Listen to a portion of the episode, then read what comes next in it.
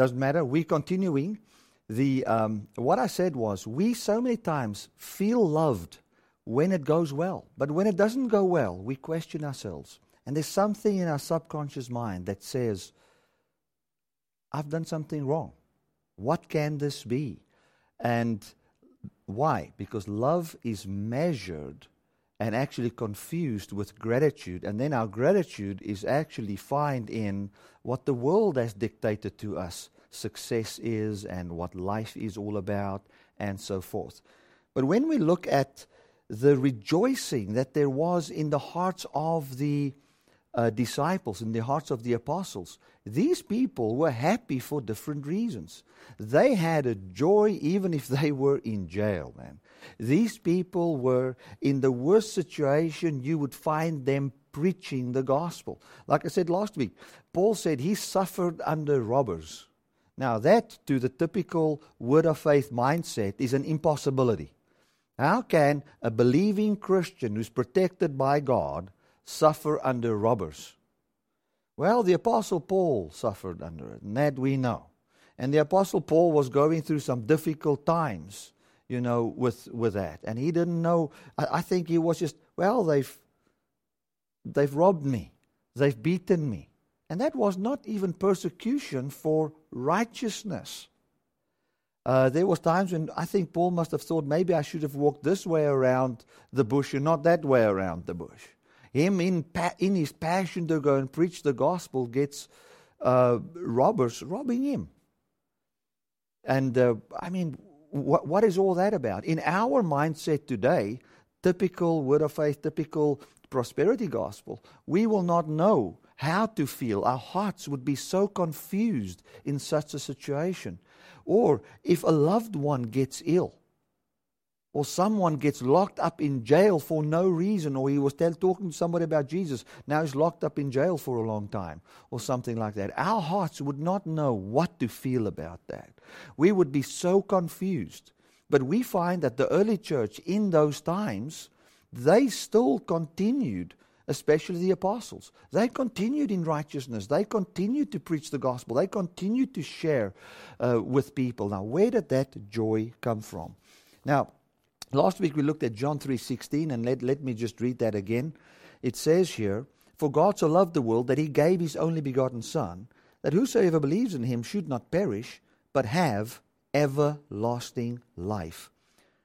So what John comes and defines love to be and where the Apostle John uh, comes and says that I feel loved, what causes me to feel loved is this thing that God gave his only begotten Son.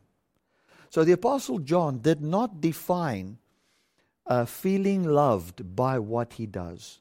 The Apostle John defined feeling love by what God did in Jesus in giving man eternal life. That is what it's all about. The, the love of God was defined in man is mortal, and God gave immortality unto a dying human being. That is what it is all about. That is what John said. This is truly love. Now, the word love in, the, in Webster's dictionary means a pleasing sensation or a, a, sense to be pleased with, and that is seen in how we regard someone with affection because of this pleasing sensations and his beauty. That's what love is all about. So, John says that God loves us. Look how God regarded man as beautiful as acceptable. Look how content God is with man in this sense that he gave his only begotten Son so that we might not perish but have everlasting life. Now, what he's saying is, is that God gave his Son for a reason. And that reason is what actually is defining the love of God. Jesus on the cross does show the love of God. It is an act of love. But the greatest love is not Jesus on the cross, but the fact that he was willing to go through the cross and then give us. There was something he had in mind. That's why he went to the cross. That's why he was raised from. Uh, there was a reason why he was raised from the dead, and that was that we can have et- eternal life. And John actually comes and he says, and I want to just use my own words Behold, how much God loves us, in that he gave us eternal life. You love something if you want it to live forever. You really love something forever. Now, if you rent a place, um, let's say you've got money to buy whatever house you want, and you rent a place, you like that place. But when will you go and buy a place? When will you, if you look at, think of a beautiful beach house or something, is if you love that place. That love for that place will make you want to possess that forever or for a certain period of time. You don't want to rent. You want it as yours. You want to be there. You want to live there. You love that place. It's like with me in South Africa. I love South Africa. I want to be here. I want to live here. If we look at our, the situation in our country, it will really have to go very bad um, for me to move out of here. I would have to not be able to do my work and preach the way I'm preaching in order for me to move here.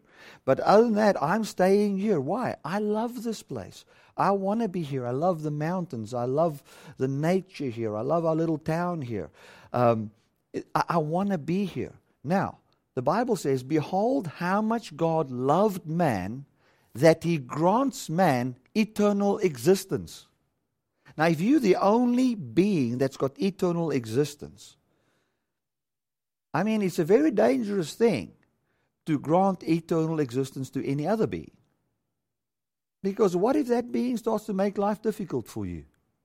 But God loved man so much that he said, I present to you an only begotten Son. Last week we've clarified what only begotten means.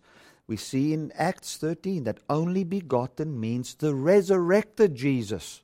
Jesus was begotten from the dead in the resurrection. So what he says is, Behold what manner of love God has, that he gave the fullness of the Godhead bodily as a destination for each one of us. And we have our lives and we have that truth of Jesus as the point from where we depart in our thinking, in our reasoning, in our logic about ourselves and about God. That is what it is. So, um, when we when we look at the scripture, we find that John feels loved for this reason. God has given me eternal life. And he has granted that not only unto me, his disciple, but this is the love of God, that he's even granted it unto Gentiles. He's granted it to the whole world. It is for everyone, meaning that God sees value in every person. Every person, he wants to preserve his life forever. You know, yesterday, um, people living not far from us, his, uh, this, this friend of ours, his wife passed away. And he was, she was just walking and she had a, a drink in her hand, a cold drink, and she was walking and just f- collapsed and passed away. We don't know if it was a heart attack or what it was. But if you would ask him, what would the greatest act of love be? What is the greatest act of love? What would you say that would be? He would say that she would be raised from the dead. That would be the greatest act of love. And that would, uh, why? Because he wants her life. He loves her. He wants her with him. Now, God looks at man in the very same way. He doesn't want our lives to be lost. He wants our lives to be preserved, for our lives are valuable to Him. He wants that forevermore. And I want to say this church, and, and you might say, Betty, you're hammering on the resurrection too much. Listen to me. The greatest driving force in a person's life is to feel loved. There is nothing greater than that. When a person feels loved, when it's not gratitude that someone has done something for you, but you know, in giving you something whereby you just live your own life. But if you can feel in your heart, this person loves me, he regards me, he finds my life as precious. When we find that and we feel that, it will, um, it will be the greatest driving force, the greatest power in your life is to feel loved. And I want to tell you, nobody feels loved by laying down laws, by telling you all the time what you're doing wrong, by showing your mistakes, by showing that, by actually declaring that you're not valuable and all those kind of things. No. The way we feel loved is by seeing how someone wants to preserve our lives. You know, our lives is, like that one song says, it's basically just a candle in the wind. Humans, the ability that we have to preserve our own lives by our own work is the very same ability a candle has to preserve its own flame when the southeaster winds start to blow in Cape Town. we don't have the ability. It is just like it's like the flower of the grass, the Bible says. It is day and to that power sees that flower so beautiful that he says, I cannot see that this flower would die. I want to preserve it forever. And that is what John defines as the love of God. And he goes on in, in 1 John 3 and he says, Behold, what manner of love God has bestowed upon us, that we might be called the sons of God. And in the Jewish mindset, you've heard me say that many times, it means that we are like God, having eternal life. And then he goes on in John 3 there, and just for those of you that might doubt this, he's saying to people, listen, you are the sons of God, although it does not yet appear uh, that you are a son. In other words, you are still seeing mortality, you are still seeing these things in your life that doesn't look like eternal life. He says, but don't worry, God, you are his son now, and when Jesus returns, what you really are will appear and you will find that you are bodily exactly like Him.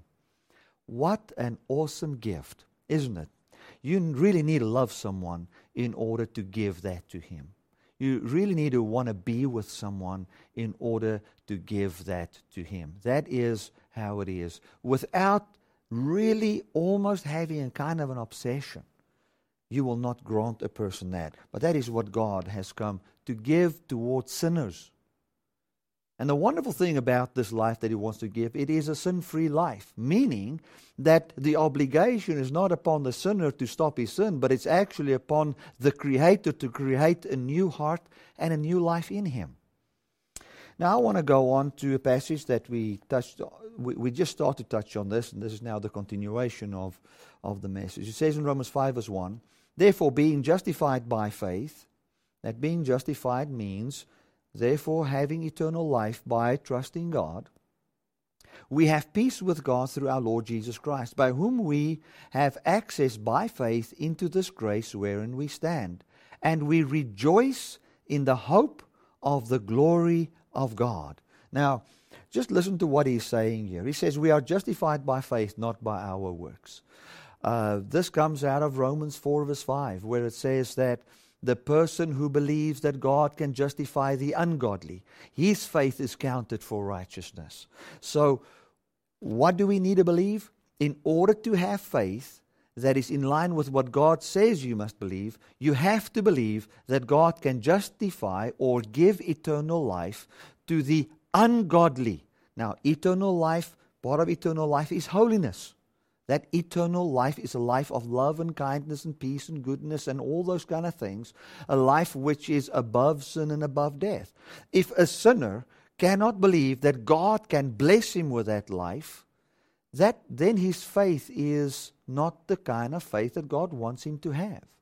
So what God wants people to know is if, if even if you have mistakes, God will bless you. That God made a promise to sinners and that He can keep to His promise Doesn't matter if you've got sin. That's what he wants people to believe.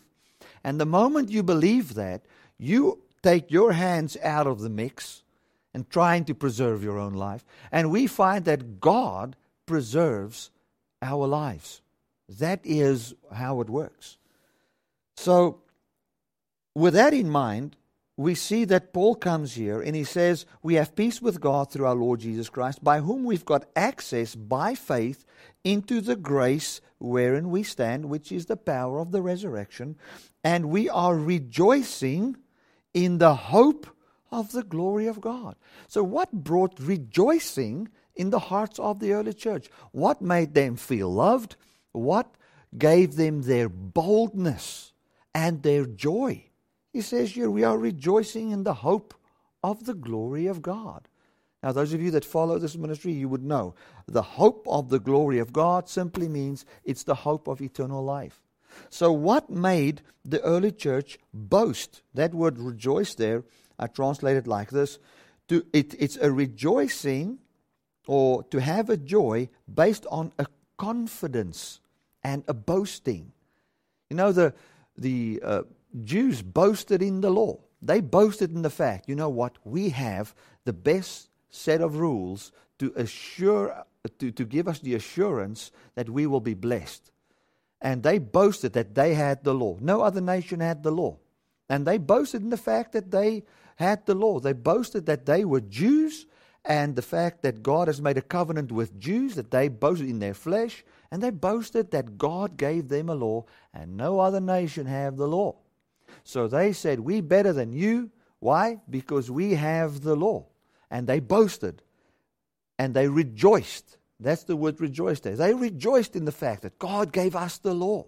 But here he says that the church rejoices in the fact that they've got the promise of the resurrection, the promise of the hope of the glory of God.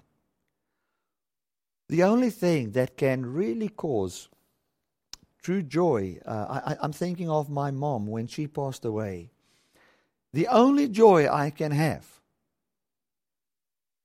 when I heard that my mom passed away, the only thing that can give me joy is true joy. I'm not talking about half a joy. I'm talking the place where my heart feels completely satisfied, is the hope of the resurrection. And when my mom passed away, the most the point where I could feel the most loved by God is when I thought that she passed away, and now I feel loved in the sense that she will be raised and be fully restored. That made me feel really loved. I felt that God loves me, and I could really see God's love for her. That God says, Well, although you are in a dying body, I'm preserving your life. I am still, still I will raise you from, from the dead, for I have given unto you, and what I present you with is the resurrected body, the resurrection of Jesus. And she, spirit, soul, and body, will be fully restored as what Jesus our Lord was fully restored the day he was raised from the dead. And this is what John, uh, this is what John said caused him to feel loved by God. And this is what Paul said caused them to rejoice. Now, listen to this. He says, By whom we have access by faith into this grace wherein we stand, and we rejoice in the hope of the glory of God. And not only so, but we glory. In other words, we continue to rejoice even in tribulation, knowing that in tribulation patience will come forth. And as we have patience, we will find experience. That word experience means we will find the proof of our righteousness starting to live. We will start, start to find fruit in our lives. And then as we see this, we will have our hope satisfied. That's what verse 4 says. And let me read verse 3, 3 and 4. And not only that, but we glory in tribulation, also knowing that tribulation works patience, and patience works experience and experience hope. And hope makes not ashamed. Now, listen to this. Because the love of God is shed abroad in our hearts by the Holy Spirit, which is given unto us. And um, for, for when we were yet without strength, in due time Christ died for the ungodly, for scarcely for a righteous man will anyone die, yet peradventure for a good man some would even die. But God commanded his love towards us, that while we were yet sinners, Christ died for us. Much more then, being now justified by his blood, we shall be saved from the wrath to come or from eternal death. So, what he's saying here is, we can, even in the worst situation, continue to live with patience and all these kind of things for one reason for the reason that the love of God is shed abroad in our hearts by the Holy Spirit. So, what he's saying is, our hearts, our whole belief system is saturated with a message that while we were yet sinners, God gave his Son, redeemed us from sin and death, the death and the resurrection of Jesus Christ, while we were yet sinners. And if he did this before we did anything wrong uh, or right, how much more can we have assurance that now, as we have trusted upon him, that we will be saved from eternal death? And have eternal life. So, what he's saying and what he's doing here is he's defining the love of God as the message of Jesus died and he was raised. That is the love of God. The apostle here, the apostle Paul, actually calls this a, a shedding abroad of the love of God. What he's saying is, is the love of God is the fact that God has redeemed us from sin and from death and has given us eternal life.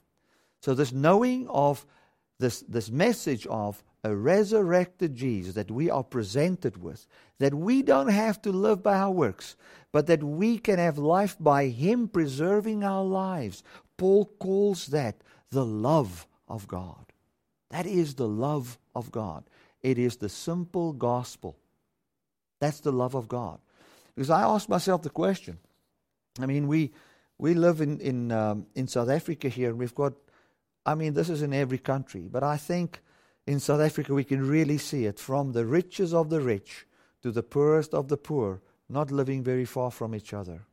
You can the one moment drive past the most beautiful beach houses, and the next moment you drive past a little tin shack that is um, 10 square meters, if it's that big, and it is 45 degrees Celsius or 110 or 115 Fahrenheit, and there are people living in that little tin shack, um, having nothing, really suffering, living in the highest crime areas.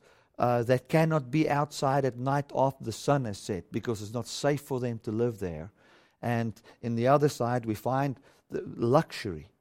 And yet, we have a gospel where in both people groups can feel loved. Wherein the rich man cannot say, I feel loved because of my house. And where the poor guy will never say, Well, uh, I feel rejected because of the shack I live in. But where we can find a joy in both of them. Why? Because uh, the, the poor Christian can be happy why? Because he's got the same faith as the rich one. Because to each man has been given the measure of the faith, which is what is it? We've got to the rich and to the poor has been given the very same thing to believe. What is that? Jesus died, he was raised, a human is at the right hand of God, and that is uh, the destination and the hope of every man. And the Spirit bringing that forth is poured out in the poor and is poured out in the rich. And that is why the rich man can truly feel loved, and that is why the poor person can always feel loved. I don't know if I've measured this, I've mentioned this before, but um, uh, when I was living in, in uh, Potchefstroom, and we were living in not uh, a good house, and we were struggling, I felt loved by God. And then, when it's going better with me, I still feel loved by God. And then we had this thing in South Africa where they were talking about, the, we're still having it, the expropriation of land and property and all those kind of things. And came to my mind that I can lose all my property. And when that came to my mind, this is what God told me. He said to me, Listen, when you lived in a place that was falling apart, you were happy. And you are happy now. Don't ever confuse the joy you have with what you what you possess. For what makes you happy is me, and you've always been happy because of me. So let me tell you something. If you lose everything, you're still going to be happy because your joy is authentic because of the gospel. So that gives me peace because I look at my future, there's just one thing for me I'm going to be happy. I, I cannot not be happy because the love of God is shed abroad in my heart. Yes, if, if, if you lose all your money or whatever, there can be some times of what we would call discomfort. But it's not that you're not going to feel loved. I want to tell you, as a believer in the grace message, in the believer of the gospel of Jesus Christ, you, your future, even if you've got discomfort, your heart, you will always feel loved.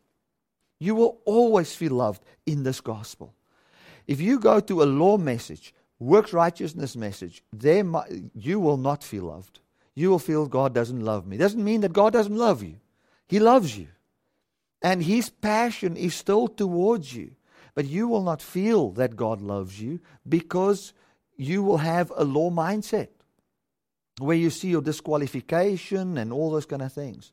But when you have the revelation of a physical human seated at the right hand of God, wherein your life is preserved, your complete life, spirit, soul, and body, the whole human is preserved eternally. And you see the value that God has put upon your life, and you see how He preserves that life. You see the value of eternal life. You will start to say, I am truly loved. I'm truly loved. Here we see in Romans 8 it continues. I mean, we fi- find uh, Romans 5, we talk about the love of God shed abroad in our hearts. The love a- is being defined as having this hope of being saved from wrath. Wrath meaning eternal death. We are saved from that. We've got the assurance of eternal life. We can live with that in us. Oh, this love of God, the love that had, God had towards us, that He could actually come and justify the ungodly with eternal life. That we can have the assurance that the ungodly can have eternal life where they have been redeemed from their ungodliness. He says, That is the love of God shed abroad in my heart. It causes me to rejoice in tribulation and everything. Amen. It's like a, a, simple thing, like in the beginning of the service. Maybe this will be edited out if you see this later, but I mean, the sound didn't work. I don't feel not loved by God if I've got a live stream and the sound goes off. How can I be the, the love the love of God is shed abroad in my heart. There's no place for something else. The love of God is he he died and he was raised. Glory to God. How can I be defined by the stability of electronics? How can no? The love that, that God has showed towards me is He will preserve my life forever. Amen. He wants me with Him forever. He actually became a human being. God, that's only Spirit, became a human, never not to be a human. He created a human being, became a human being to be human with humans forever and to glorify these humans and elevate them to the very level of God to share the only eternal life there is with humans forever. Now, that is the love of God. And I want to tell you, church, Study this out. Doesn't matter how weird it sounds to you if you hear it for the very first time. You might watch this on some television station. You might say, This sounds a bit weird. I don't know about this eternal life thing. I don't know about this bodily immortality thing. I don't know about this. But let me tell you something. The apostles, the apostle Paul defined it as the love of God. John defined it as the love of God. Paul didn't say, Behold, John didn't say, Behold, what manner of love God has bestowed upon us, that we might ride on horses and not walk. Do you understand what I'm saying? The love of God is not defined in your in, in, in your what you drive. Paul didn't say, Well, behold, what manner. I mean, actually, Paul was at a place where he might have been riding horses. I mean, he was he, he had a, a, a he was really high up in the Pharisee uh, sect and all of that. He might have been a rich man. But then afterwards, we find him walking where he wants to go, sitting in jail, smuggling out, you know, getting letters smuggled out of jail, written to people, all those kind of things. A life, if you would look at it, you would say, cursed. But yet, he says, the love of God is shed abroad in my heart. It is so great that nothing can touch me. Now, listen to Romans 8 now. Romans 4 promises um, eternal life or justification without your works. Romans 5 is described as the love of God. We find then in Romans 6 talking about being crucified with him, having the hope of the resurrection. Now we get to Romans, I mean, Romans 7, Paul talks a little bit about something else there, but Romans 8, Paul actually comes and the context of Romans 8 is the manifestation of the sons of God the manifestation of the sons of God. What Romans 8 talks about, he says, we are the sons of God, and there will come a time when the Spirit that is within us will manifest that we have eternal life. We have eternal life, but it does not yet appear. But the Spirit will manifest that eternal life, and our bodies will be saved from corruption our physical bodies. And even if we have died, we would be raised from the dead. And our whole life, we as complete humans, will be preserved. We will see our lives. That is the context there. And then he goes on, and uh, when you get to the end of Romans, Paul continued to define this as the love of God. He says it this way. He says, What shall we then say about all these things? Talking about being persecuted and all of those things. He says, if God is for us, who can be against us? He that spared not his own son, but delivered him up for us all, how shall he not with him also freely give us all things? And please, church, if you study the context of that, freely giving, give us all things, please don't see their aeroplane and car and all those kind of things. That is not the context. The context of all things is He's now given us the Holy Spirit. He's now given us the fruit of the Spirit and all things, mean, meaning the context here is then everything as connected to the definition of justification, which is immortality, eternal life with Him. That's what He says there. Who shall lay anything to the charge of God's elect? It is God that justifies. He says, Who will lay a charge to you? God is the one that justifies. He says, Who is he that condemns? It is Christ that died, is rather, that is risen again, who is even at the right hand of God, who makes intercession for us. Now listen to this. He says, Who is he that condemns? And then listen to who is the one who condemns. He says, It is Christ. Christ is the one that condemns. So we come in like this. We say it this way. Let me explain that passage. We say there's no condemnation for us in Christ Jesus. But here it says, Christ is the one that condemns. Now, what does that mean? And I'm explaining this to explain the love of God here. He's saying, Who will bring in any charge against the elect of God? Isn't it God who justifies? So God is the one that justifies us. And He's decided to justify us. Now, how can you bring in a charge against the one that God has decided to bless by His own free will? You cannot. It's impossible. God has decided to justify the sinner. So, how can you now come and say to God, God, I just want to tell you, this guy that you want to justify is a sinner? It's not news to God. He knows it. And He's decided to justify us with a brand new life. So, how will you bring in a charge against Him? And then it goes on, it says, Who's he that condemns? Meaning, is there anyone that can condemn you? No. The one who's actually in the condemning business here is Christ. Yes, and how does he condemn? He condemned by the fact that he died and was risen. And what did he condemn? He condemned sin in the flesh. He condemned what condemns you. He condemned what destroys you. That's what he's talking about here. So, what the context here in Romans is Romans 8, Romans 8, verse 5.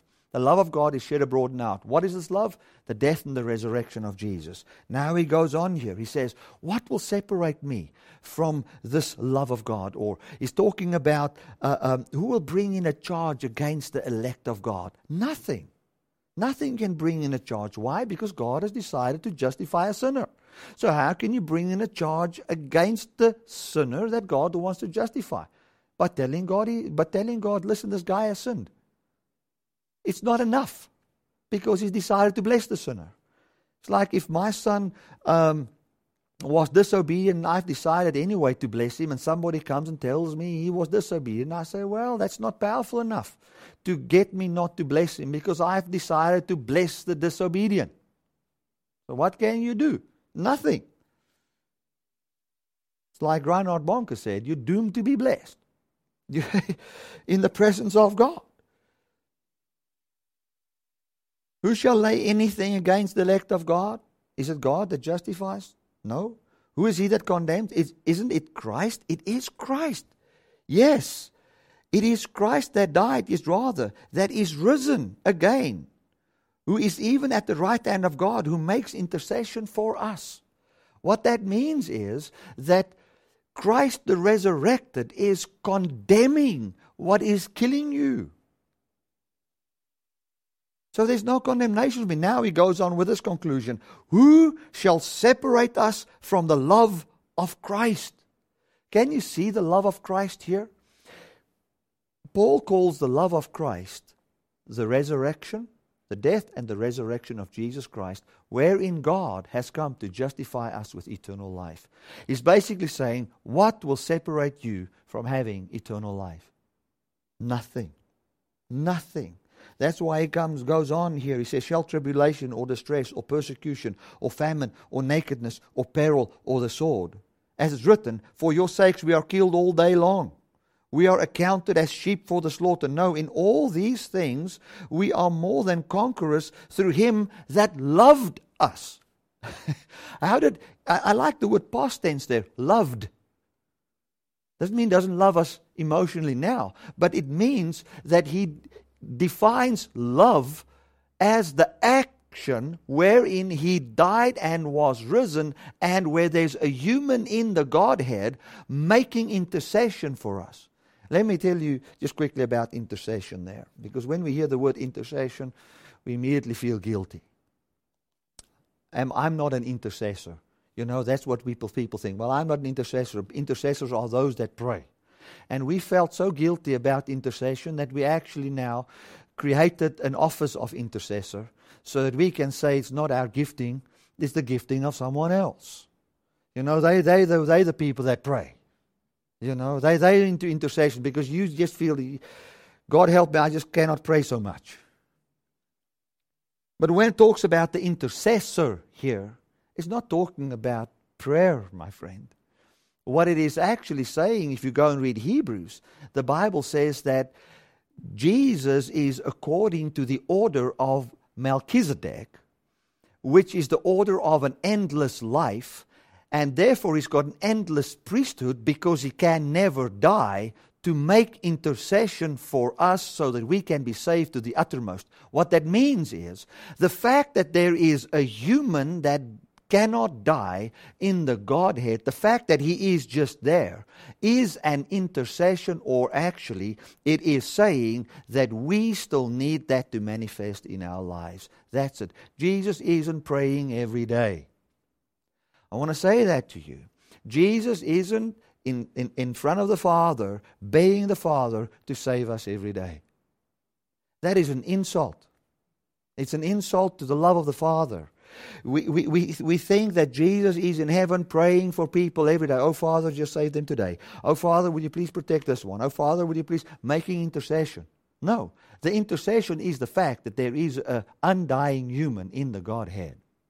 That is like you would find in politics. The, um, the moment uh, uh, you, the, if I would find, when Nelson Mandela became president, I, I use this a lot, and, and and I believe this will help you to understand intercession. The moment a black man went and sat in the presidency seat of South Africa, the fact that he is a black man seated there is the intercession for blacks. I, hope you understand that. That is what is happening when that is the intercession that Jesus makes. So here it says, and he's talking about the whole gospel plan here. He says, Who shall separate us from the love of God? Oh, sorry, I just first want to read verse 34. Um, who is he that condemns? Is it Christ that died, yea, rather, that is risen, who is even at the right hand of God, who makes intercession for us? Can you see how intercession is connected to the fact that there's an undying human in the Godhead? That is what intercession means. Now you can just take a breather and say, Hallelujah. I don't have to beg God all the time to save people. You know, it is not, God did not. Imagine the prodigal, uh, imagine the lost sheep. When the lost sheep went lost, you didn't find the shepherd waiting for the 99 to beg bleat until he can convince the shepherd to go and save the lost sheep. No. The initiative was inside the shepherd because of his love for the sheep. And the situation the sheep was finding himself in was already enough of a prayer. So I want to say to you the fact that humans are dying is already a prayer to God. And He has already answered the prayer. He's already planned it from before time. He, the full manifestation of the answer of prayer was in the resurrection of Jesus Christ. And He's already poured out His Spirit now, which is the answer. If we can just see the answer to our problems is a resurrected human in the Godhead, things will really go much better for us. Well, I need to wrap this up. Um, it says here, Who shall separate us from the love of Christ? What is the love of Christ defined here as? It is a human in the Godhead making intercession for us, actually saying eternal life belongs to us. That is the life of love of Christ. Who shall separate us from the resurrection? What can separate you from being re- tribulation cannot. You being killed cannot. Because God has promised that He can raise you from the dead. So, how can, if someone kills you, separate you from that? Nothing. Nothing can separate you from the destination that God has for you. And even if you have got bad fruit in your life, you struggle with addictions, you struggle with things, I want to tell you nothing can separate you from the promise of immortality and the resurrection. All you do is you believe upon Him. Sanctify God in your heart. Believe upon God. See Him as a faithful God that can actually do what He has promised. And what he has promised is, the Bible says before time, he's promised us, and I'm just going to use my own words, a seat in the Godhead, wherein he will come, he will come, and this is the beautiful thing is, God is spirit. Jesus, uh, uh, uh, a man, God brought forth Jesus Christ. There was an incarnation. This Jesus Christ, this man Jesus, was glorified as a man into the equality with God. And this is what is given to us as our hope.